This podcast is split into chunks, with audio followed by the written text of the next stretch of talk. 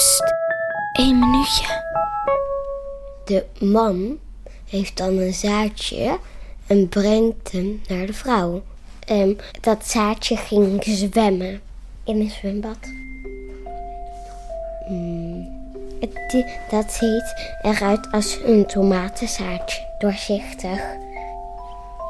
En dat zaadje komt uit de mond van de man. En dan wijst die man naar die vrouw dat het daar dan in gaat.